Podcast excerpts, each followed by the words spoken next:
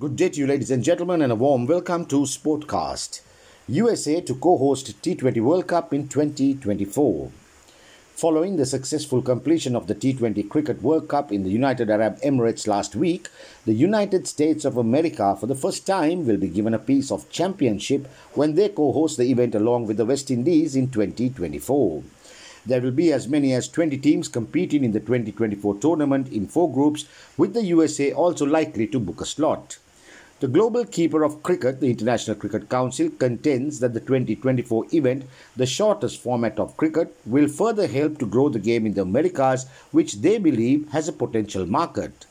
The partnership and bid planning, which started close to two years ago, aims to deliver groundbreaking fan and matchday experiences that combine Caribbean carnival with the best of American sportainment and breaking new ground on digital innovation and integration. The longer-term goal is to accelerate cricket's growth as the world's number two sport, driving towards mainstream status in the United States and enhancing cricket's prospect of inclusion in the Olympic Games to be hosted in Los Angeles in twenty twenty-eight, the I C C said in a statement. The occasion will also mark the fourth time that the West Indies will be hosting a global I C C event and the ninth time the T twenty World Cup will be held.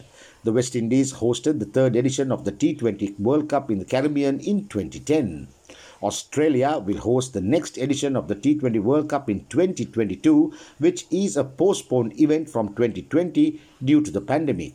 Sri Lanka and India will co-host the T twenty World Cup in twenty twenty-six.